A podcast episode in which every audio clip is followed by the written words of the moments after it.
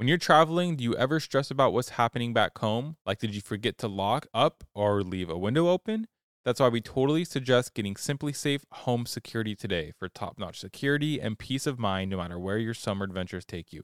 That's actually such a good point. I think that is one of the main reasons Peyton and I love SimpliSafe as well is did I lock the front door? Did I do this? Is a window open? You can just tell exactly what's going on in your home. Right. And I, I know like when we travel, it is so nice to just have that peace of mind to know that your home is okay. There's also a variety of indoor and outdoor cameras that we've installed. So we have view of our entire house, every entry point. Plus, I just feel relieved knowing that it's backed by 24 7 professional monitoring for less than a dollar a day. SimpliSafe has given me and many of my listeners real peace of mind. I want you to have it too. Right now, get 20% off any new SimpliSafe system with Fast Protect monitoring at simplisafe.com slash husband. There's no safe like SimpliSafe. With summer closing in, I am so ready to ditch my cold weather clothes and say hello to shorts and tees. But I don't want to just buy what's trendy. I want to update timeless, high quality summer pieces that I can utilize for all seasons and years to come without spending a fortune. And now I've got a lineup of beautiful clothes from Quince that keep me looking effortlessly chic year after year. Like premium European linen dresses blouses and shorts from $30. That's what I'm talking about, babe. There's washable silk tops, 14 karat gold jewelry, and so much more. And the best part, all Quince items are priced 50 to 80% less Oh than gosh. similar brands. It's actually because they partner directly with top factories, so Quince cuts out the cost of the middleman and passes the savings on to you. I actually just ordered their linen shorts, tops, and pants that I plan to wear for this summer because they're lightweight. And I'm so excited to get them and start planning my Quince capsule wardrobe for my summer travels. Honestly, I have so much Quince clothing and I love it all. Get warm weather ready with Quince. Go to quince.com slash husband for free shipping on your order and 365 day returns. That's Q-U-I-N-C-E E dot com slash husband to get free shipping and 365 day returns. Quince.com slash husband.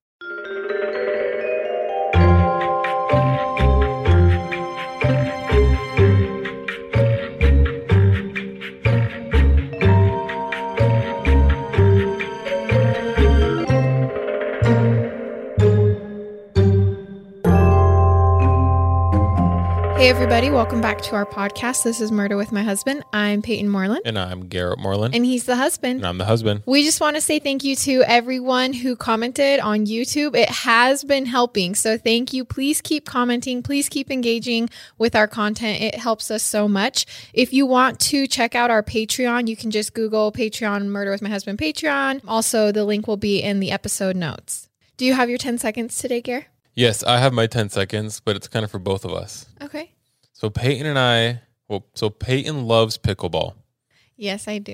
For those who don't know, Peyton really likes pickleball. So we've been playing pickleball a lot. I was just going to Yeah. use that as my 10 seconds. No, that's good. Yeah, we have been playing pickleball. We're not, well, I'm not very good, but Garrett's helping me and I really She's love it, but it's really hard too, but I love it. Yeah, we played two random people the other day. They Yeah, came we up did. to us and said, Hey, do you want to play? And we said, Sure. we didn't win. No, we didn't, I think we didn't get score above four. No, we got like eight that one time. Oh, yeah, yeah, yeah. All because of me. yeah. hmm Okay, so this case was suggested in, so thank you. And also, our case source today is a two part documentary series called Colleen Stan, The Girl in the Box, Part One and Two. And you can find that on Amazon Prime. Our story starts in Riverside, California, where a girl named Colleen Stan was born in December of 1956. Her mother was a citrus grower, so she grew up around orange groves, which is pretty common in California.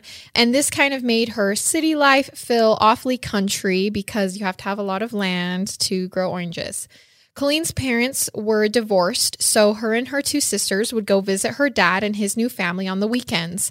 Bonnie, Colleen's sister, says that all three sisters got along pretty well, and Colleen loved to be outside. She liked to ride bikes, climb trees, and roller skate.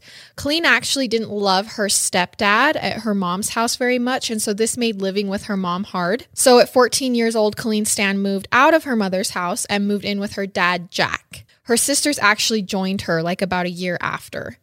Around Colleen's senior year of high school, she fell in love with a boy and decided to quit school and get married.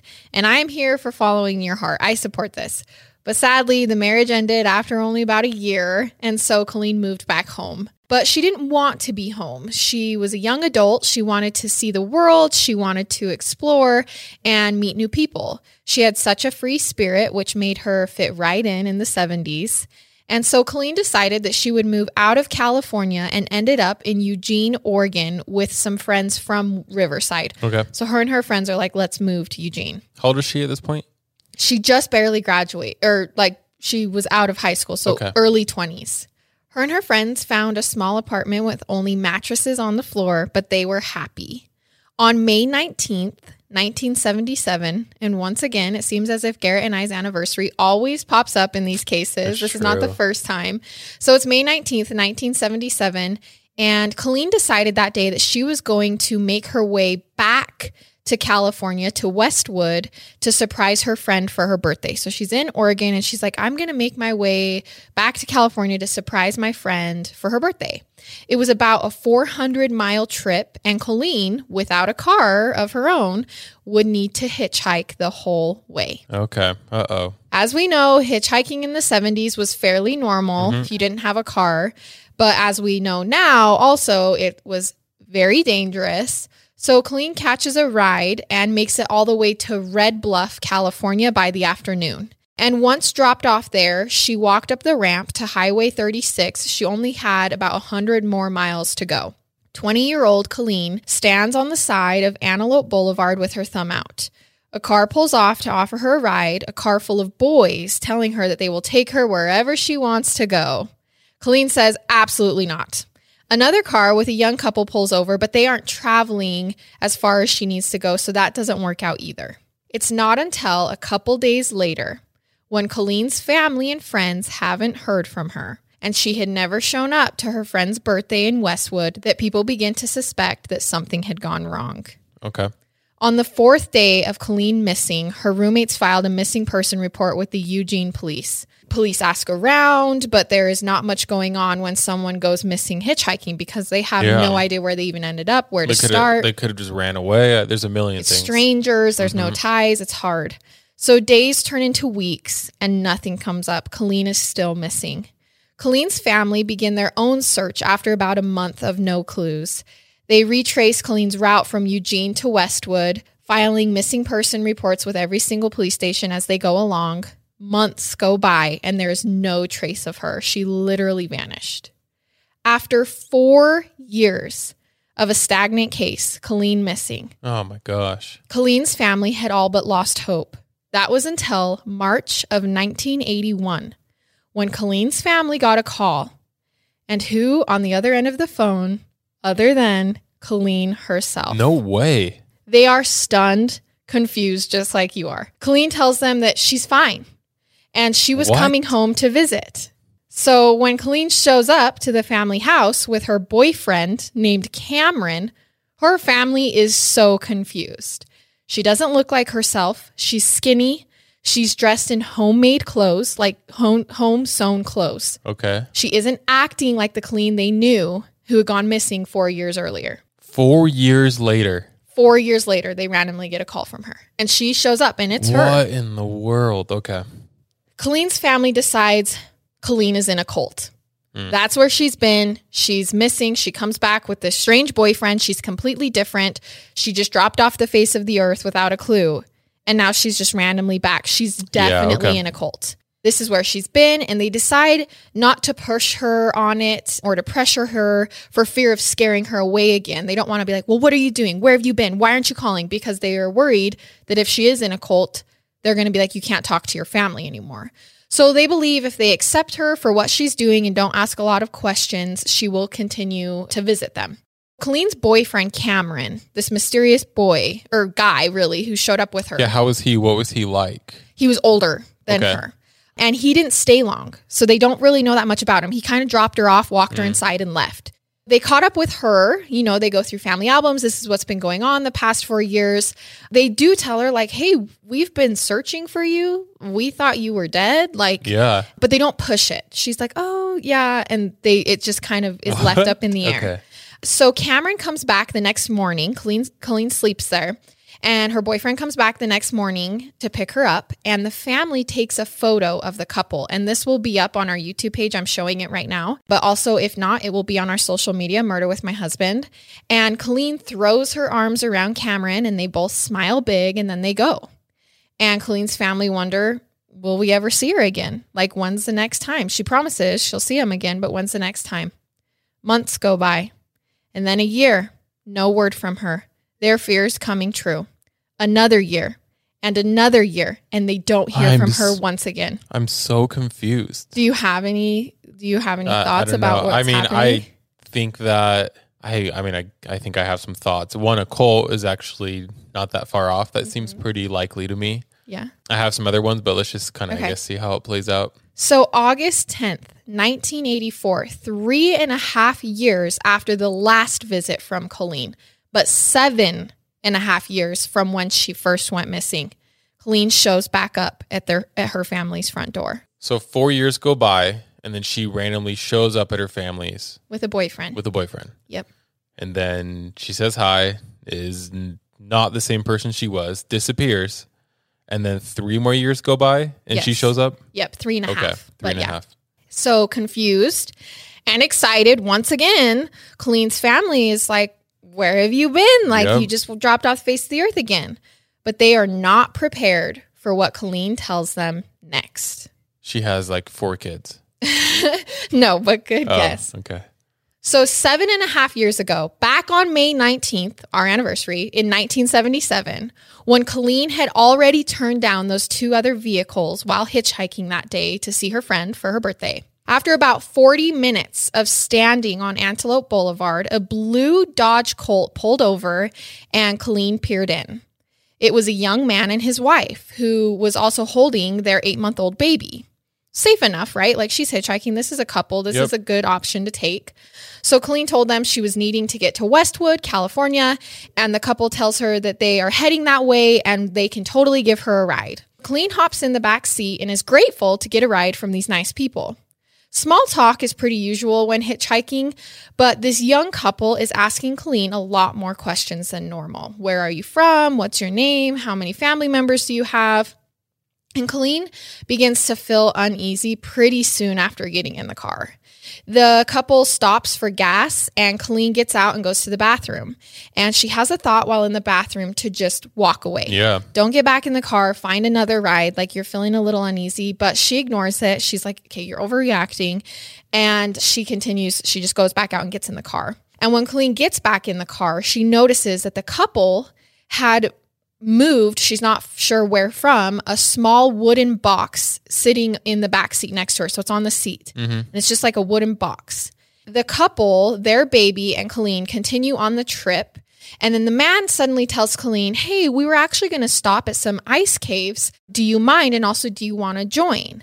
And Colleen agreed. She feels stuck. This is her ride. They're in the middle of nowhere at this point. And so she's like, Sure, I guess I can like Yeah. Ride along with you while you go to these ice caves. And so when they pull over for the presumed stop that would be these ice caves, the man and his wife promptly jump out of the car and the wife brings the baby over to a stream that's nearby the road and begins playing in the stream with the baby. And so Colleen is kind of unsure, so she's taking her time.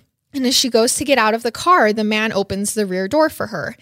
And then as Colleen goes to step out, she notices that the man is holding a knife in his hand. Oh, of course he is. So he puts Colleen's hands behind her back and he handcuffs them. Colleen is like, What is happening? Like, is this really happening to me right now? Like, did this guy really just the open the back door and get in here with me and is handcuffing me? Yeah. And so, with the knife against her throat, the man asks Colleen if she will do what he tells her to do. Colleen says yes. He then lays Colleen down on the rear seat, and this is when the little box that they had put in the back near her started to make sense. We're jumping into an ad right now, and I, no joke, I've had this question. I think about it all the time because I hate getting sick. Do you ever wonder why some people just don't get sick? One of the reasons you can help yourself from getting sick is Armra colostrum. Okay, obviously, I had no idea that colostrum is the first nutrition we receive in life and is an exclusive source of all the essential nutrients we need in order to thrive. So, what's amazing is Armra Colostrum is a proprietary concentrate of bovine colostrum that harnesses over 400 functional nutrients to strengthen your immune barriers, your body's inside suit of armor, and the first line of defense against harmful particles from the environment that can trigger inflammation and actually make you sick. I'm not saying that it 100% works for everybody because obviously you never know, but all I'm saying is I haven't been sick since I started taking it. Well, and the science behind it is so cool. Armra colostrum strengthens all four layers of your gut wall, where 80% of your immune cells are housed, and it's a rich, exclusive source of antibodies that optimize your immune defense during cold and flu season. Plus, in clinical trials, bovine colostrum was found to be at least three times more effective than the flu vaccine at preventing the flu. We've worked out a special offer for our audience, receive 15% off your first order. Go to tryarmra.com slash husband or enter husband to get 15% off your first order. Again, that's T-R-Y-A-R-M-R-A dot com slash husband. Do you ever find that when you're traveling, you can't help but worry about what's going on back home? Like, again, did you remember to lock up everything or close all the windows? It's so easy for those little concerns to nag at you while you're trying to enjoy your trip. And that's why we highly recommend looking into SimpliSafe Home Security today. It's all about giving you the top notch security and total peace of mind, no matter where your summer adventures take you. It's like having that extra layer of protection so you can truly relax and enjoy your time away. You guys, I know that when we travel, it is so nice to just have that peace of mind. You know, it's not only for when you're home and you don't want someone breaking in, but like also when you're away from home and you just want to know that your house is safe. And that is what SimpliSafe gives you. There's a variety of indoor and outdoor cameras we've installed, so we have a view of all our entry points. Plus, SimpliSafe was named Best Home Security System 2024 by the US News and the World Report. SimpliSafe has given us and many of our listeners real peace of mind. I want you to have it too. Right now, get 20% off any new SimpliSafe system with Fast Protect monitoring at simplisafe.com/husband. There's no safe like SimpliSafe. When we started podcasting, an online store was honestly the furthest thing from our minds. But now we're selling Murder with My Husband merch, and it's so easy because we use Shopify. And we really do. We use Shopify to sell our merch. I've been using Shopify for years, so it is absolutely amazing, easy to use, so intuitive. I love it. Shopify is the global commerce platform that helps you sell at every stage of your business. And it's great because they grow with you. So whether you're just launching your shop or you've just hit a million orders, they are there every step of the way. Shopify helps you turn browsers into buyers with the internet's best converting checkout up to 36% better compared to other leading commerce platforms. We've actually tried a couple other platforms before we started using Shopify to sell our merch, and Shopify is just the best. Um, I've been using it for years, like I've said and I just love having control over it and being able to do what I want. Shopify powers 10% of all e-commerce in the US, and Shopify is a global force behind Allbirds, Rothy's, and Brooklinen, and millions of other entrepreneurs of every size across 175 countries. So sign up for a $1 per month trial period at shopify.com slash husband. That's all lowercase. Go to shopify.com slash husband now to grow your business no matter what stage you're in. Shopify.com slash husband.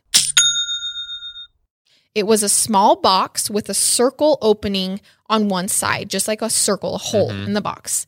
And the man opened the box up, stuck Colleen's head in the box, and closed it back up. So her neck was sticking through the circle part that she saw in the Oh, box. So she has a horrible. wooden box over her head Yeah. in the back seat. So she literally can't speak because she has this head restraint gag device that's covering her mouth. And now she has this box over her, which is super claustrophobic. Her head's literally stuck in a wooden box. The man undoes Colleen's sleeping bag that she had packed up with her and was hitchhiking with and lays it over her body in the back seat. Because keep in mind, he laid her mm-hmm. down. So the wife gets back in the car and says nothing. And this is when Colleen realizes that she knew he was going to do this. The wife knew Yep. that the husband had planned this and everything, and she had been in on it and wasn't saying anything. Can you imagine how scary that is? Oh my gosh. I had the chills right now. Yeah, so Colleen is just sitting in the back of the car, and this couple drives around until it gets dark outside. Now, I'm going to just warn you this next part of the story is going to be a little bit more graphic than our other stories. So, um, if you don't want to hear that, you can either skip ahead or just move on to a different story. So, this car ride, literally from hell, eventually stops, and the man takes the wooden box off of Colleen's head and walks her up to a back door on a house blindfolded. He takes her to the basement of the house, stands her up on a stool, undresses her, takes her handcuffs off and switches them out with leather restraints that he then hooks to the ceiling. So she's on a stool, mm. her arms are hooked up to. Yeah, the I think I know where this is going. he then kicks the stool out from underneath her Yeah. so she's hanging by her arms, which I don't think we can even imagine how painful that Yeah. would be. Mhm. The man then gets a whip out and uses it. Oh my gosh. Yeah, and there are some S&M magazines on the table in the basement, so we kind of can feel where this is going. And then the wife um, comes downstairs, obviously after putting the baby to sleep, and the couple begin to engage in sexual acts Mhm. while um, Colleen is strung up. The man in the basement that had kidnapped Colleen that day was 23 year old Cameron Hooker. He was a lumber mill worker, and his wife was 19 year old Janice Hooker. And they were, without regret, taking all of Colleen's innocence away in that moment. When Cameron came and unhooked Colleen, she was relieved, but it didn't last long. Cameron put the wooden head box back on Colleen, blinding her. She couldn't see. So he took the blindfold off and put Yeah. the head box back on. He then stuffed her into another box from the neck down, where he had chained she he chained her up in the box. She was chained by her legs and her arms inside the box. Oh my gosh. Yes. This is crazy. So she's chained inside a big box with a little square cut out at the top for her head to peep through. And then where her head's out, there's another box on top of her head. So it's two boxes. And then Cameron went upstairs and he leaves Colleen alone in those boxes chained up overnight. Think about the position she's in with her neck poking out. Do Yeah. you know how uncomfortable it would be to sit there for 12 hours chained up like that? So Colleen felt so scared the first night. She could not breathe in the head box. She was gasping for air. There's the only air she's getting is by the space by her neck. So her wrists are aching so bad. She prayed over and over to get enough air to not die. And when the morning came, she was so exhausted from literally fighting to live all night long. Yep. The next morning, Cameron removed the head box and chained Colleen to the top of a table by her arms and wrists in each corner. He then put the head box back on her and he left her there. So Colleen started to figure out this is what this is going to be. I'm never really Uh-huh. going to see the light of day. My head's always going to be in this box, and there's just going to be new ways of torturing me. As the days went by, Colleen tried her best to keep track of time. She could feel the temperature changes throughout the morning to night. There was no windows in the basement. And so she was like, okay, it's it's hotter, now it's colder, that's a day. And that's how she was tr- keeping track of the days. She was suspended and whipped almost every night as well as put in the box every single night. She was also stretched on a homemade stretcher, controlled what when the world? Yes, controlled when she could eat, when she could go to the bathroom. It took a couple months for Colleen to realize that staying alive meant not fighting back and just obeying Cameron, doing whatever he asked her to do. So she's still alive in this basement. And this is only after a couple of months of it happening. Yes. And she saw her family four years later with Cameron. with Cameron. What in the world? So, after about three months, Cameron built a cage underneath the cellar stairs that she could stay in. So, she's in the basement, and underneath the stairs in the basement, he decides that she can stop sleeping in the box and she can move into a cage that he built underneath the stairs. She could work under there. He would make her shell walnuts uh, like all day. But for Colleen, this was a blessing because she finally got the blindfold off. She no longer had the head box on and she got to use her hands. She got to do something. And so for her, this was like, okay, it's getting better, right? Like this is getting better. Even though I'm still in a cage, at least I can like do stuff. I'm not just sitting here blindfolded all the time. So for months, she had not been able to see, locked up in the box majority of her day. So now she can see. And as you can imagine, her eyes are probably not well adjusted. It, it went from being black to actually being Yeah. able to see during the day. So by January of 1978, Colleen had been missing for eight months when Cameron handed Colleen a contract that made her his personal slave for life with all these details attached. It's like a real piece of paper. He's like, You need to sign this contract to be my slave for life. And so Colleen signs it because Cameron doesn't really give her a choice. Yeah. Cameron told her that he was part of this secret organization called the Company and that everyone every man that was a part of this this organization called the company had slaves and that this the company was powerful they were powerful people This is so weird. and if she disobeyed him even if she ran away the company would find her and kill her so it wasn't just him she needed to be mm-hmm. scared of so once colleen signed it she was assigned a new name and she was also taken out of the basement sometimes during the day they gave her a nightgown to wear and she could do chores around the house so basically, they were brainwashing her so she wouldn't run away. Yes, yes, scaring her. Oh, the company, the company. Even if we give you more freedom, you can't go because they're everywhere. They have eyes, they've got things bugged. Like that's what he was telling her. And so she goes upstairs and works as doing house chores as a slave, as well as also being a bondage slave for him whenever he felt the need. All right, you guys, Audible is your one stop app for all things audio entertainment, from bestsellers and the latest releases to celebrity memoirs and gripping mysteries. Audible's library is brimming with countless genres to love and new discoveries to make. Dive into an unparalleled selection of audiobooks and explore exclusive Audible originals brought to life by top celebrities, renowned experts, and fresh voices. As an Audible member, you can choose one title a month to keep from their entire catalog, including the latest bestsellers and new releases. Plus, you can enjoy unlimited access to a growing selection of audiobooks, Audible originals, and podcasts such as Murder with My Husband. Honestly, I love Audible because I will get into a story while I'm cleaning or driving. Sometimes I get so hooked listening to a story, I just end up finding new places to clean or just end up sitting in my car, which drives Garrett nuts, but I'm out there sitting there. New members can explore Audible free for 30 days. Also, this March through May, the Audible sweep you into a realm of intrigue and suspense with their mystery and thriller collection, featuring exclusive new thrillers from their best selling authors. Their selection is designed to captivate and surprise, ensuring your heart rate remains as elevated as your imagination. New members can try Audible for free for 30 days. Visit audible.com slash MWMH or text MWMH to 500 500. That's audible.com slash MWMH or text MWMH to 500 500. So she was not allowed to speak unless spoken to. She couldn't look anyone in the eyes. She had to address Cameron as master and Janice, his wife, as ma'am. Janice told Colleen that if she ever tried to run away, she might as well be dead. That's how powerful the company is. They would kill her family if she ever tried to escape. Janice, the wife, hated Colleen. I can't believe the wife was in on this too. Well, she hated her. She treated her like you're the girl that, that my husband sleeps with. Oh, I'm, this is insane. Insane. So, about one month later, Cameron took Colleen to his and Janice's bed and tied her up. And Janice on one side, Cameron began sexually assaulting Colleen for the first time.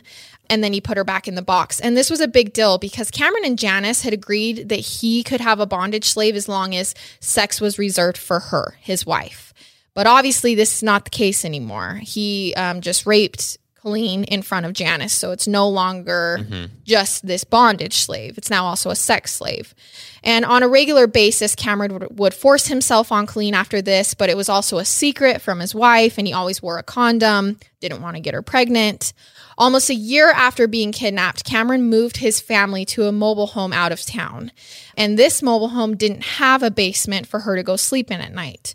So he built a ventilated box that was kept underneath the couple's bed. Think of like an oversized coffin. And that's where Colleen was kept under their bed. oh my gosh. Yes, it just got worse. The basement was better than this. Mhm.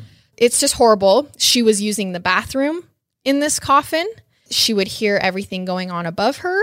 So just imagine how torturous and degrading that would be. So this is when Colleen found out that Cameron had, you know, also tortured his wife because she would sleep underneath them and she could hear what he would do to her. And also Janice got pregnant and had another child at this house on the bed above Colleen while Colleen was in the coffin below listening. And as time went on, Colleen was given more freedom. She took care of the kids sometimes, she did more chores around the house, and even from time to time, she was allowed outside. And she would see neighbors. The couple told neighbors that she was a live in babysitter. And so no one was suspecting that she actually slept underneath their bed in a mm-hmm. box and was assaulted whenever they wanted to. So finally, they stopped putting her in the box and they started locking her in the bathroom at night with a chain around her neck, which was just another step up for Colleen because she no longer Yeah. had to be in this dark box underneath the bed laying down all the time. During all of this, Colleen was actually allowed to read the Bible, and God was her light in the darkness at this time. Like he was her saving grace. That seems so weird that they let her read the Bible. Yeah, weird, huh? Yeah. After four years of being in captivity, in March of 1981, Cameron told Colleen that the company had called and said that it was time for Colleen to go home and see her family. He told her they bugged everyone's phone and they would be monitoring the visit. There would be cameras in the house. He said, if you say anything, they will come in immediately. They are waiting outside and they will kill everyone. Colleen believes, you know, this is true. She Yeah. believes this is about power for Cameron, proving that he he still controlled her even if she was around her family, giving her the ultimate freedom after kidnapping her. So Colleen wanted to say something to her family when she went. But she couldn't. She couldn't. She really believed the company was outside waiting mm-hmm. to kill them. So she sat back and she played her role and she played her part. The next day, when Cameron came to pick her up, she posed for a picture with him. And this picture does confuse people because her arms are around Cameron. She's smiling. Cameron's smiling. But Colleen says it's because she was taking what she could. Once she walked out the door, it wouldn't be until three and a half more years that she would see her family again. Okay, so now I'm confused because she comes back three and a half years later And, tells them this. and tells them this. So where do we go wrong? So what happened in between those three years? I'm about to tell you. Okay. When they got home from that visit, things took a turn for the worse for Colleen. And she's not sure if it was because Janice was upset that Cameron had taken her to visit her family or if it was something else. No matter what it was, Cameron began keeping Colleen in the box coffin underneath the bed once again. And it was a lot of times, sometimes only letting her out for an hour a day. So she would sometimes sit, lay down in that box, a coffin, underneath their bed for 23 hours a day. That's so unhealthy too. Like that's just Insane. so horrible. But Colleen wouldn't give up. She was like, I'm not going to die, even though she wanted to. She was mm-hmm. going insane in the box. She was like, I'm not going to give up. So by age 27, Colleen had been held captive for seven and a half years. The kids were now old enough to go to school, and Cameron would go to work every day. And so it ended up just being Janice home alone with Colleen most days.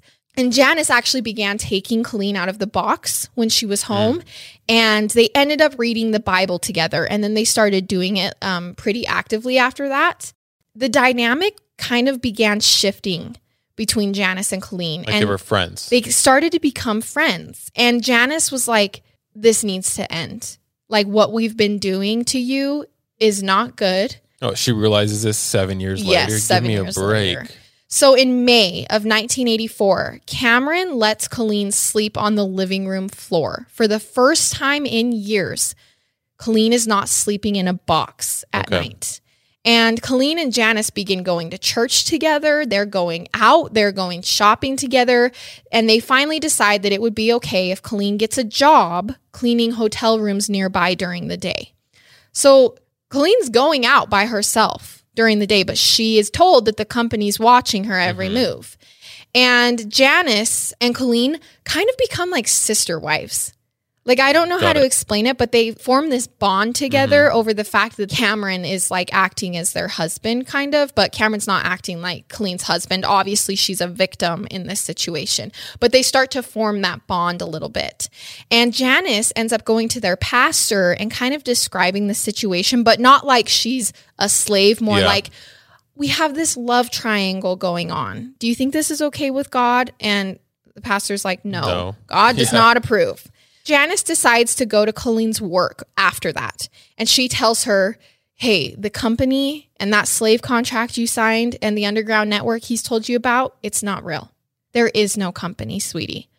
And so Colleen's world is rocked. Like she has, she fully believed that there were men moly. watching her every move Yeah. all the time, that there were men sitting outside the house when she went to visit her family, that if she ever disobeyed Cameron or tried to escape, that she would be killed instantly. So August 10th, 1984, the next day after Janice tells her that the company's She takes off. Colleen buys a bus ticket. The company wasn't real. She wasn't actually a slave bound by a contract. She calls Cameron from a payphone at the station and tells him, I'm not your slave. I know the company's not real and I'm leaving, and there's nothing you can do about it.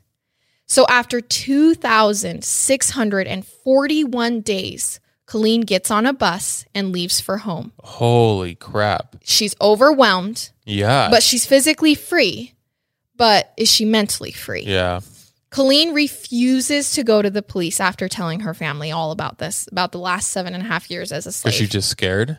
She's just scared, and so much time has been taken away from her. And she also says, No one's going to believe me. I had a job.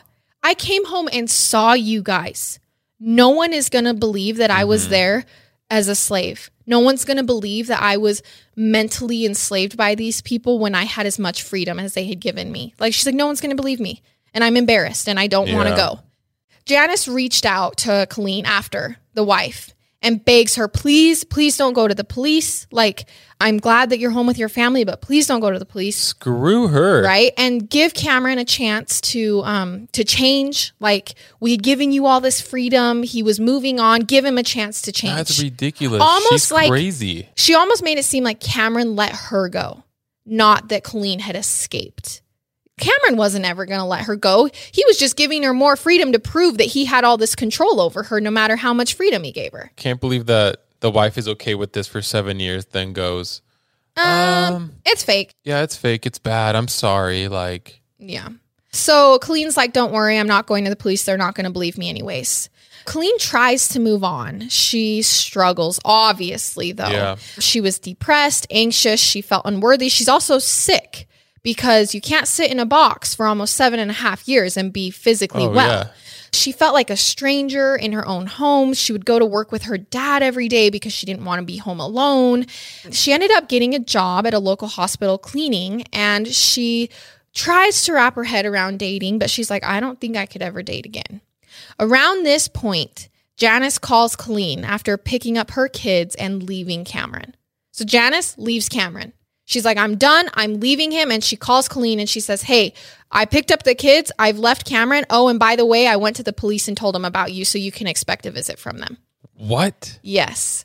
Janice had told police that her husband, Cameron, had abducted Colleen Stan and held her as a sex, bondage, and house slave for seven and a half years. And that on January 31st, 1976, eight years earlier, about a year before they abducted Colleen, Cameron had also kidnapped 20 year old Mary Elizabeth Spannhake, who was still listed as a missing person. Oh, and he had killed her Oh, so this wasn't the first time. wasn't the first girl. She was hitchhiking a block away from her home when Cameron and Janice stopped and picked her up and they subdued her. They boxed her head up in the head box. They tied her up and they took her to Red Bluff back to the house. And while there, she was screaming and wouldn't stop screaming. And so Cameron said, I'll cut your vocal cords if you don't stop. She didn't stop. He cuts her vocal cords and accidentally kills her because you can't really crap. cut someone's Yeah. neck. Like there's an artery there. They rolled her up and they took her out of out to the car where they drove to Highway 44, found a side road. They dug a grave and they buried her. This is what she tells police. Okay. And then about a year later, The- they yeah. abducted Colleen and kept her for seven and a half years. That they were originally wanting to keep Mary for seven and a half years, but she had died. Well, longer than seven and a half. Yeah, they were going to keep her forever, Yeah. right? So Janice tells police that she met Cameron when she was 15 years old and that she didn't know any difference than this brutal sex life Yeah. and this bondage life that he had created. And it took her a long time to realize that this wasn't normal. She was tired of the torture that he was putting on her, so she agreed to help him kidnap a woman to take her place so that Okay, she wouldn't it. have to be the one sitting in the box and she wouldn't have to be the one being So tied she was pretty brainwashed as well. as well. So Janice was actually offered immunity to testify against her husband and to find the remains of Mary. Okay. That's a hard. That's just a hard. That's a, hard whole nother. conversations. Yeah. But they could never actually pinpoint the place where they buried Marie. She could never re-find it, and so this means that they only had Janice's word about what happened and Colleen's. So when police call Colleen and they meet with her, she tells them her story and about a picture that she had actually seen in the basement in those first couple months. And she could see it next to her purse that was there from when they had taken her. He put all her belongings in a corner and there was a picture in the corner. And that picture was of Marie. The girl in the picture was Marie, this girl that he had kidnapped Yeah. before her. So on November 18th, 1984, Cameron Hooker is arrested for the abduction and torture of Colleen Stan. Police search the trailer and they find the head box, they find the stretcher, they find the bondage material, and they also find a hole, like a dungeon hole, that he had been building in the floor of the backyard shed, meaning that he was planning on moving Colleen Yep. from the living room to this hole in the shed in the backyard. So the torture wasn't over. Yeah. Trial was hard, obviously. Colleen didn't have much outrage against her captors. She was kind of like cold. And the state had to prove that she was still a slave despite the seemingly obvious freedom she had. She went to work, she left, she saw yeah, her she family. mentally was Still a slave though, and they had to prove that though, because how easy is it for the defense to go, "Hey, like she she had every ability to leave. She was Yeah. choosing to be here because the statute of limitations had run up from when the time he had kidnapped her. He could get off if they could prove that she hmm. was a willing participant by this point. okay. Because they said, oh no, he did kidnap her. That's true. But she turned into a willing participant, and you can't hold him accountable for that. That's how they're going. Colleen had actually learned how to bottle her emotions for years. We now know that's how she survived. He killed another girl for screaming. So Colleen had just shut down. She just did what she was told to do. And so reliving her trauma at trial would be no different. When she got up on stand, she didn't shed a tear. She had no outrage. She just shut down, answered the questions, got through it. Was very blunt. But this was hard because the jury wanted to see Yeah, a slave. They wanted to see someone who had suffered, someone who was traumatized. And she was just very to the point, like, this is what happened. But we have to understand she had been, this is how she Yeah. had been for the last seven years. So the biggest impact at trial was Colleen talking about life in the box. They brought the real boxes in and they had other people climb in and show what it would be like to spend 23 hours a day in a coffin underneath someone's bed. They had Colleen explain how she couldn't breathe in the box, she was starving, she was going to the bathroom in the box, and how insane that would make someone. Yep. She explained the torture of being shocked, being burned, being stretched, all these horrible things at trial. She had to do this. So the defense comes back and they surface some letters that Colleen had actually written to Cameron during and after her enslavement. And they're trying to prove that she had become a willing participant Okay. because in these letters she she does show some affection for her captor and there's also the picture of her wi- with her family in cameron that makes it it shows that she you know she's happy and what does this mean and that she had a job and she was saying nothing it was so hard so Cameron said that they consistently told each other they loved each other towards the end of the enslavement and that Janice and her actually had a relationship and it was like this threesome and they were all happy and she wasn't a slave anymore. And Colleen feels like she was the one on trial. She probably did love Cameron for doing the bare minimum. And this is some complex like psychology here. Oh yeah. I mean, Well, everything's messed up. Yes. So, I mean, it's of- hard because yes. when he gives her a Bible, when he lets her go get a job, Yeah. when he lets her out of the box, when he lets her sleep on the floor in the living room, this is brainwashing. This is coercion. And this can be misconstrued as love. Thank you so much, Cameron, Yep. for moving me out of the box under your bed and letting me on the living room floor. I think he's starting to love me. That's not love. We know that's not love. But when you've been a slave for seven and a half years, you can get really confused. And this is evidence. This is factual evidence. This isn't like, this is psychologists saying this is totally possible. So after two days of deliberation, the jury found Cameron Hooker guilty good on all okay, accounts. Good. The judge sentenced him to 104 years and called him the most dangerous psychopath he'd ever dealt with. He really is like he's a literal psychopath. Yes. And I a part of me feels that at trial Cameron was like, well, she could have left, so maybe she did, maybe she was willing. Like I feel like he probably convinced himself of that too. What a crazy person. Insane. So Colleen actually goes on and has a daughter. But life has not been easy for her since this whole thing. She is on her fourth husband and she says it's been hard for all of her husbands Yeah. because they can't really be helpful in this situation. Like she's like this is just a part of me. It's traumatic and it's changed who I am and it's hard. They say, "Oh yeah, yeah, we can handle this." And then it just becomes too much. yeah. So Colleen still has pain, physical pain every single day from sitting in a box for so many years of her life. Her hair has begun to fall out. She basically doesn't have any hair because of the lack of vitamin D that she didn't have for so long. She was inside for so long that her hair has died sooner. She had to have shoulder surgery from being hung so often by her shoulders. She has spinal issues from laying down for too long. Her spine started to grow funky. Colleen hopes that her story helps people move on from whatever is keeping them back because she works at that every day. She says that she works at not letting this keep her back, that she has Yeah. dreams and hopes, and it's hard, but she tries to choose every day to follow those dreams and hopes instead of sitting back and remembering this stuff. Let's not forget also about Marie, the other possible victim.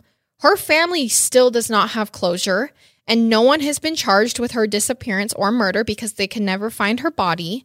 And so her remains are out there somewhere. So if you know anything, please call the Chico police. Cameron's next parole hearing is in 2022, next year, Why would he even get a parole? because he wasn't sentenced to, to those many years without parole. How is that even possible? So he already had one parole hearing and he got denied, but his next one is in 2022 and he will be 68 at that time. And in California, there is a rule that you have to demonstrate bad behavior inside of prison as well to stay in. So Colleen can't just go to the hearing and go, This is what he did to me. Please keep him in. Cameron also, they also have to check a box saying that he's like had bad behavior in prison as well. So he he would have had to do something bad in prison as well to stay inside. It So can't just be off. it's not bad enough that he killed or No, killed someone. that's maybe, the rule in but California. tortured someone for. Yeah. Okay. Your outside crimes just can't lead for themselves. So Colleen is going to the hearings to testify, which sucks for her. Yeah. It sucks that she has to go relive that every single time just to keep him in prison. And there are petitions that you can sign to, you know, also help keep him in prison. So that's coming up in 2022 and we will keep you guys updated on that, but I really hope for Colleen's sake that he stays in so that she doesn't have to worry all uh, you know about him being out Yeah. because she said that she's been able to move on because she knows that he's away and that she doesn't ever have to face that again. Oh my gosh, that one was Insane. Ugh. And I'm sorry to include such brutal detail, but Yeah, Colleen shares this hard for me. story. She shares this story personally. Yeah. She Well, shares this detail. I think the thing was like it was hard for me when listening, but then as you got towards the end, I had to realize like this is her this story. is her story, and She's so, chosen to share. yeah, And she says she keeps sharing this story, which is why we're sharing it today to, in hopes of helping Yeah. other people. exactly. And so we will honor her story. And that's why I don't, didn't, you know, there was worse detail, but that's why Yes. I did share more detail than normal because it's her story and she tells it this way. So I'll tell it this way. yeah, Remember Marie and her family too. Keep them in your hearts as well as Colleen. But that was the story of Colleen Stan, the girl in the box. man, that one was uh, rough. I don't know how to explain it. That was just a crazy one. Insane. I, I just think it goes to the complexity of the Like human I'm glad, mind. she, I'm glad she's alive. I just hope, you know, I hope she's okay. yeah. I mean, she, she, I mean, I don't know if you'll ever be okay, yeah, that's but what I mean. I did like watch interviews with her and, and, and of her being um, vulnerable and honest to the camera, and she's strong. Yeah, that's good. Obviously, I don't think most people could survive what she survived for those Yeah. seven and a half years. Oh, totally. Yeah, if you want to see the imagery or the photos that go along with this story, they will be posted on our social media, Murder with My Husband, across all platforms. Please follow, please subscribe, um, please leave reviews or comments. It's, it helps us out so, so much. And like I said, our Patreon link will be included in the episode notes if you want to support our show and support us. We also just want to say thank you for supporting the ads that we have been doing. We know that those can get annoying, but they also do help us out on this side of the things, and we have received a lot of love and good feedback from that. So thank you so much for supporting us. And thank you for being an awesome community for people to go to and for me to have as well as Garrett. So we will see you guys next week for another episode. I love it. And I hate it. Goodbye.